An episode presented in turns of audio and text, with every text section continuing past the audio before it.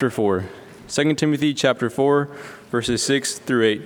And if you're following along in a red Pew Bible, that will be found on page number 996. 2 Timothy 4, verses 6 through 8. For I am already being poured out as a drink offering, and the time of my departure has come. I have fought the good fight, I have finished the race, I have kept the faith. Henceforth there is laid up for me the crown of righteousness, which the Lord, the righteous judge, will award to me on that day and not only to me, but also to all who have loved, it, who have loved his appearing.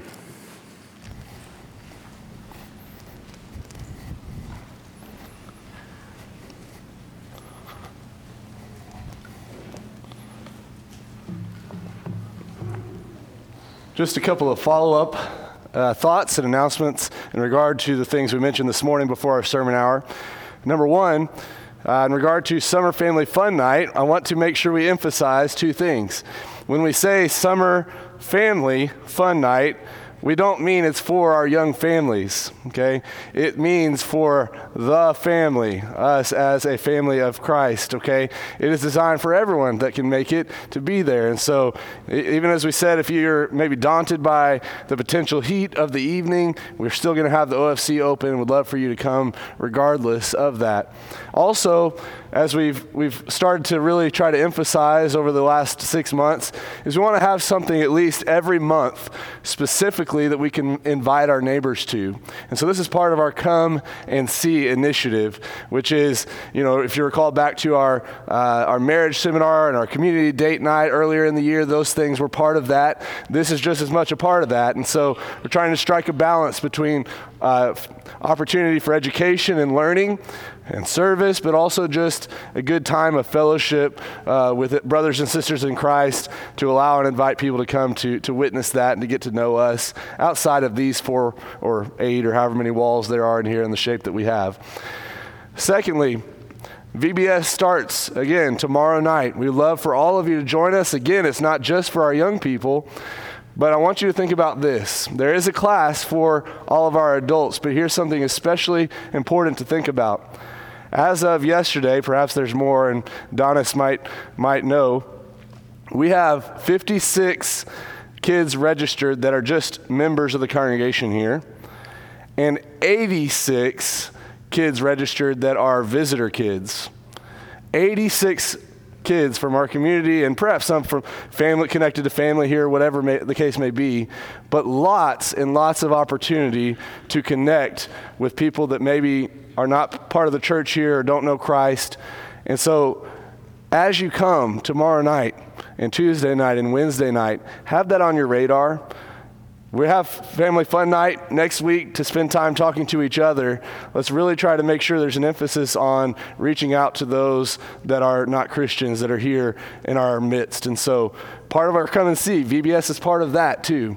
And so be sure to avail yourself of that great, great opportunity. Maybe someone would come to know Christ through these efforts, as even some of our friends up here who aren't here tonight, I think they're out of town, but uh, the Labantes came to our VBS for a few years before they became Christians here and part of our assembly. And so it's an op- awesome opportunity. And so think about that as you come tomorrow night. With regard to VBS, it just so happened that I ended up preaching last year on the night before VBS, and I thought it's kind of a neat opportunity to kind of kick VBS off in terms of what we're thinking about. VBS is all about Paul keeping the faith. You'll see the kids' shirts. If you're a volunteer, you'll, you'll, you'll get the shirt yourself. Keep the faith. And the idea comes from 2 Timothy chapter 4, verse number 7. And each night we're going to be talking about some different circumstances that Paul found him in that led to various persecutions or hardships in which he was able to persevere, in which he was able to keep the faith through those things. Let's spend just a minute talking about that verse, verse number seven, and then let's talk for a few moments about what might be Paul's finest hour. What might be Paul's finest hour. Number one, as you look at 2 Timothy chapter 4 and verse number 7, you remember the three parts of that verse. Number one being, I have fought the good fight. I have fought the good fight. The word in the original language is the word agonizomai, which sounds just like our English words, where we get our English word, agony.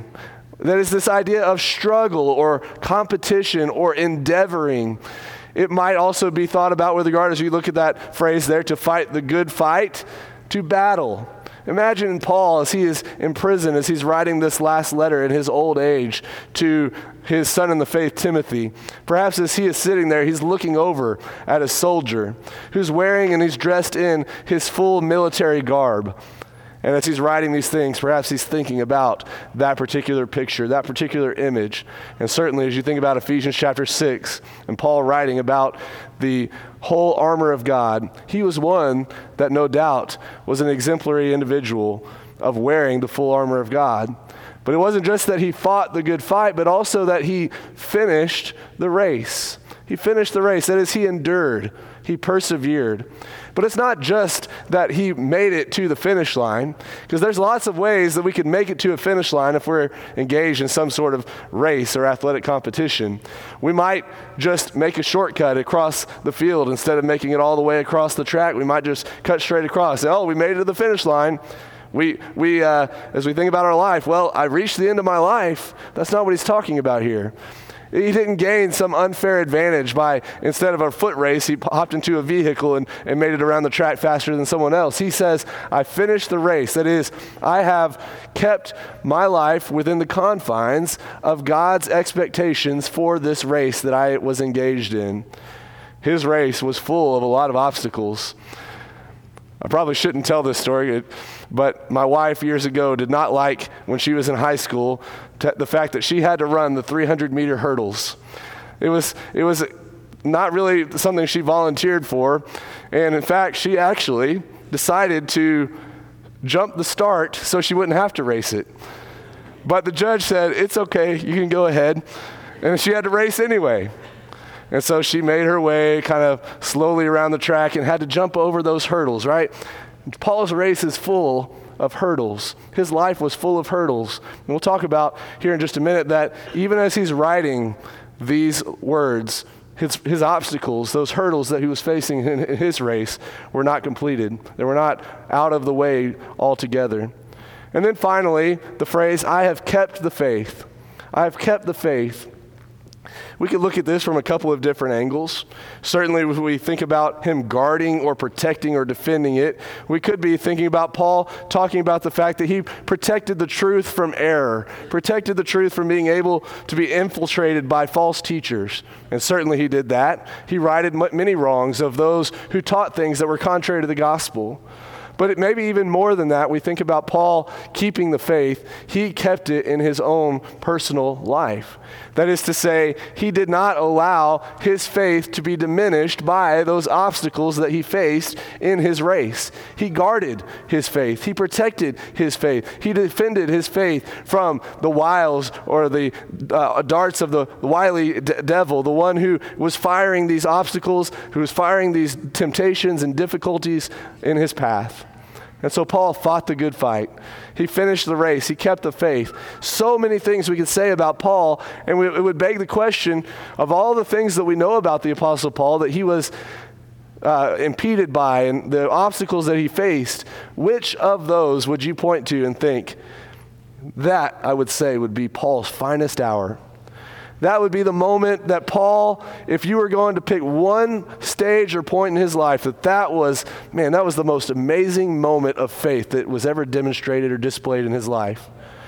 Maybe it would come to mind, as we'll talk about this week, the time in which him and Silas, he and Silas were uh, charged for, uh, with basically petty charges because they had uh, called the spirit out of this slave girl. They're, these people were getting money out of her because she had a spirit of divination. And as he called her out, called that spirit out of her, it prevented those people to make any money off of her any longer. And so uh, things led from one thing to the next, and he ends up in prison. And here, he and, and Silas, they're singing hymns to God at midnight. You think, wow, what faith what trust in the Lord that as he's thrown into this Philippian jail, he's able to, to maintain composure and sing praises to his God. What a fine hour we could say that was.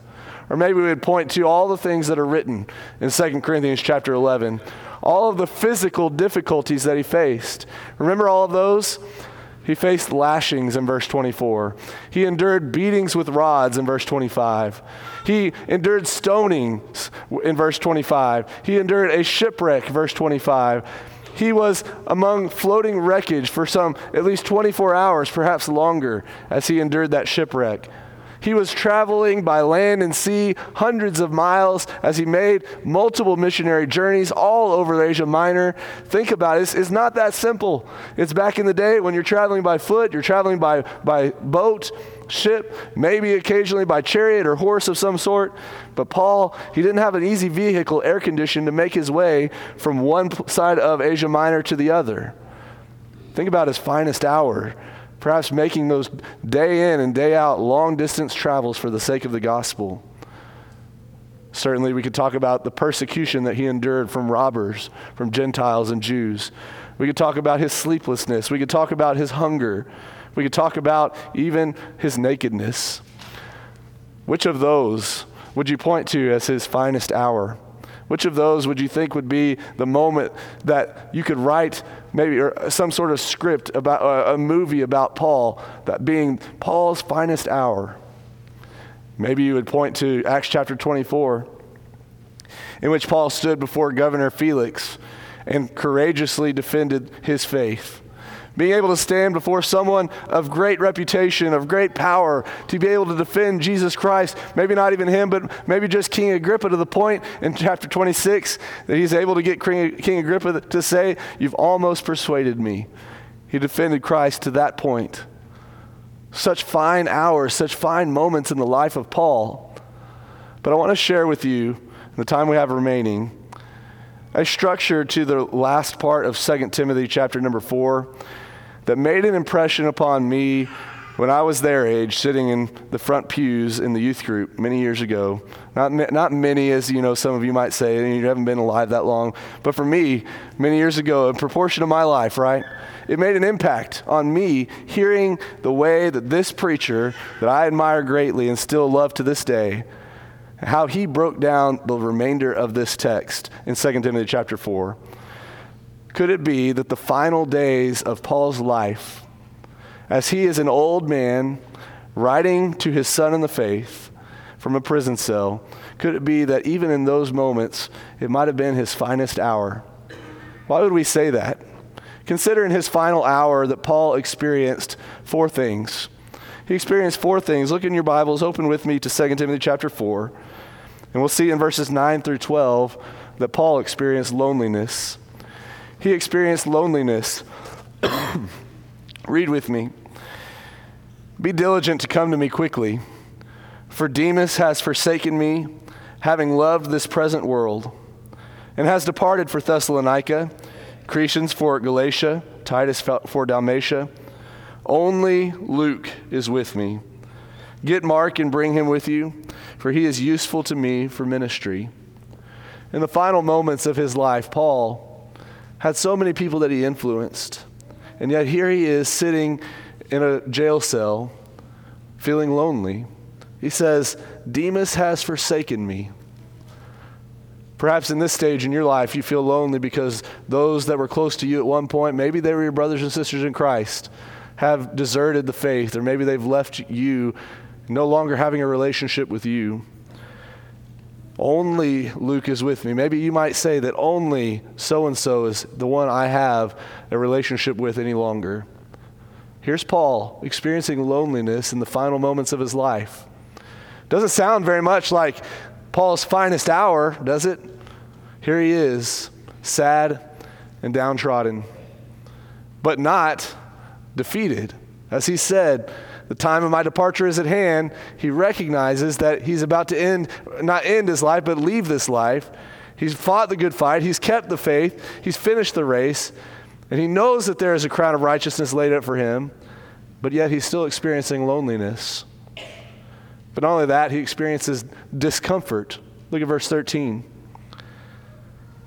Bring the cloak that I left with Carpus at Troas when you come, and the books especially the parchments. I remember as I was sitting there listening to this uh, breakdown of this text years ago for the first time, I, I was amazed. How, what does that have? To, why is Paul writing these things? What, what, why does God want me to know that Paul didn't have a cloak and why he didn't have books or the parchment? But here he is with discomfort. Perhaps he was cold. That jail cell certainly would not have been heated and air conditioned. It would have been uncomfortable for him. He was desirous of more clothing. You know, as you get older, that things begin to be more difficult in terms of heating your and keeping your own body warm. That as your skin maybe gets a little bit thinner, you desire more clothing and you can't ever see maybe even no matter how much clothing you put on to stay warm. And here's Paul near the end of his life experiencing discomfort. But not just discomfort from a physical standpoint, but also maybe just a cabin fever standpoint. Maybe he's just itching to get out. He has nothing to do. He asks for the books, he asks for the parchment. At the end of his life, he's going stir crazy, as we might sometimes say it. Again, not defeated, but at the end of his life, he's experiencing not only loneliness, but discomfort. But then notice, he also experiences opposition. Verses 14 and 15. Alexander the coppersmith did me much harm. May the Lord repay him according to his works. You also must beware of him, for he has greatly resisted our words. We want to go back to 2 Corinthians chapter number 11 and read all those things that he endured lashings and stonings and, and, and shipwreck and hunger and nakedness and, and all those things listed there. And here he is, again, as we said, those hurdles. He hasn't reached the end of them yet at the end of his life, he is still reaching and meeting opposition. Alexander the coppersmith did him much harm. What that was, we don't know. Perhaps physical. But he says, May the Lord repay him according to his works. He doesn't allow these circumstances to change the Christ like attitude and mindset that he has. He's not in it for vengeance. He doesn't call for someone to come and pay retribution to Alexander the coppersmith, but yet he's still facing opposition. And then finally, we see that he experiences rejection. Rejection even by those that he may have thought would have stood by his side. Notice verse 16. At my first defense, perhaps some sort of uh, jurisdictional jury type of approach, right, where he is uh, able to stand before maybe someone who's going to be his judge and maybe someone could come and stand at his defense, maybe vouch for his character, maybe vouch for the fact that he's really not this all this bad that, that people are making him out to be. And yet he says, At my first defense, no one stood with me, but all forsook me. Again, the attitude of Paul. May it not be charged against them. Loneliness, discomfort opposition, rejection. Could this be Paul's finest hour? You say, well, why would that be his finest hour? Why not when he's singing praises at midnight? Why not when he's floating on the wreckage of the shipwreck? Why not whenever he is uh, enduring the stonings and maybe the next day he still goes back and preaches the gospel again? Maybe that would be his finest hour. Why would you say here at the last moments of his life that this would be his finest hour? Could it be that in these final moments of Paul's life, there was never an hour that he looked more like his Lord and Savior.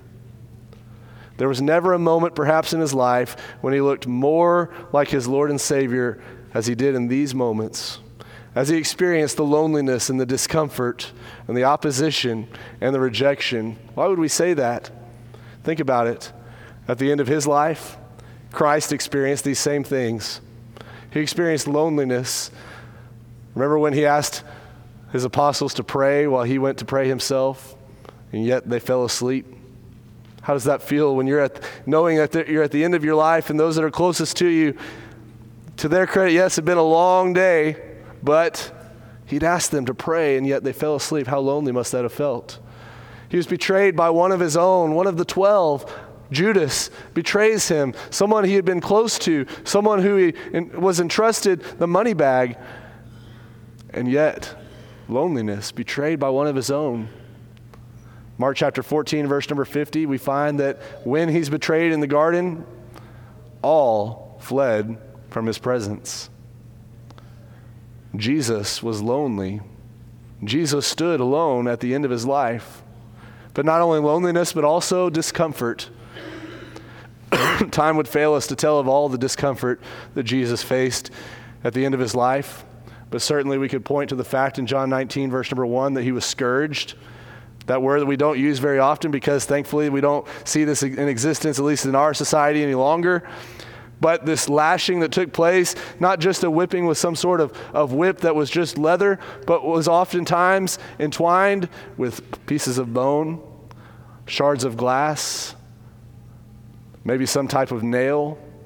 And as they would take that whip and that, they would scourge that individual as they were tied to a post, it would rip into the flesh and pull it off of their body, perhaps even exposing the backside of someone's ribs discomfort in this scourging.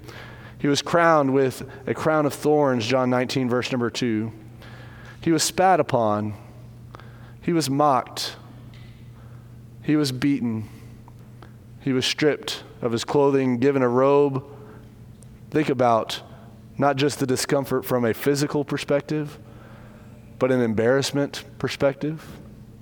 Jesus endured discomfort at the end of his life. He was burdened with the cross, was unable to bear it to the point that someone was compelled to carry that cross for him. But even after all these things, he's burdened with the cross. And of course, above all, crucified.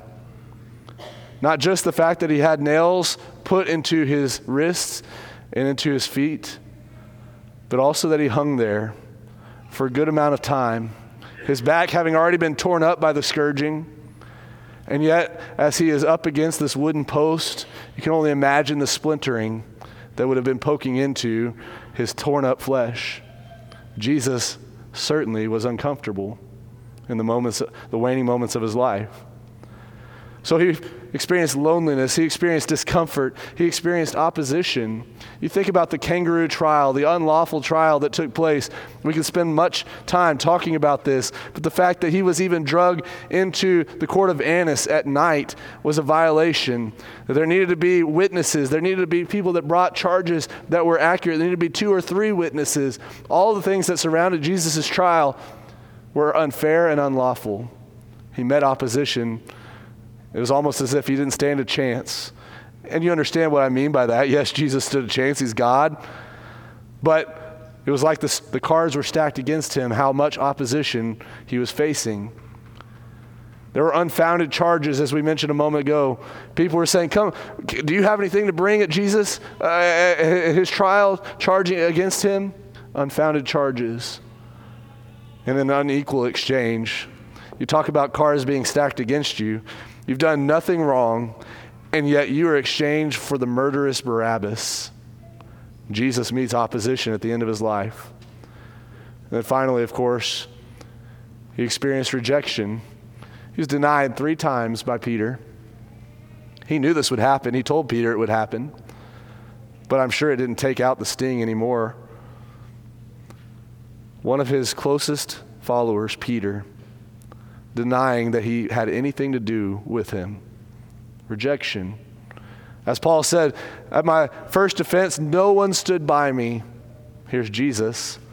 All that he had done for his followers, all that he had proven to him to them with his miraculous deeds, and yet they still denied and deserted him. You think about the fact that next we've lost our clicker here. There we go.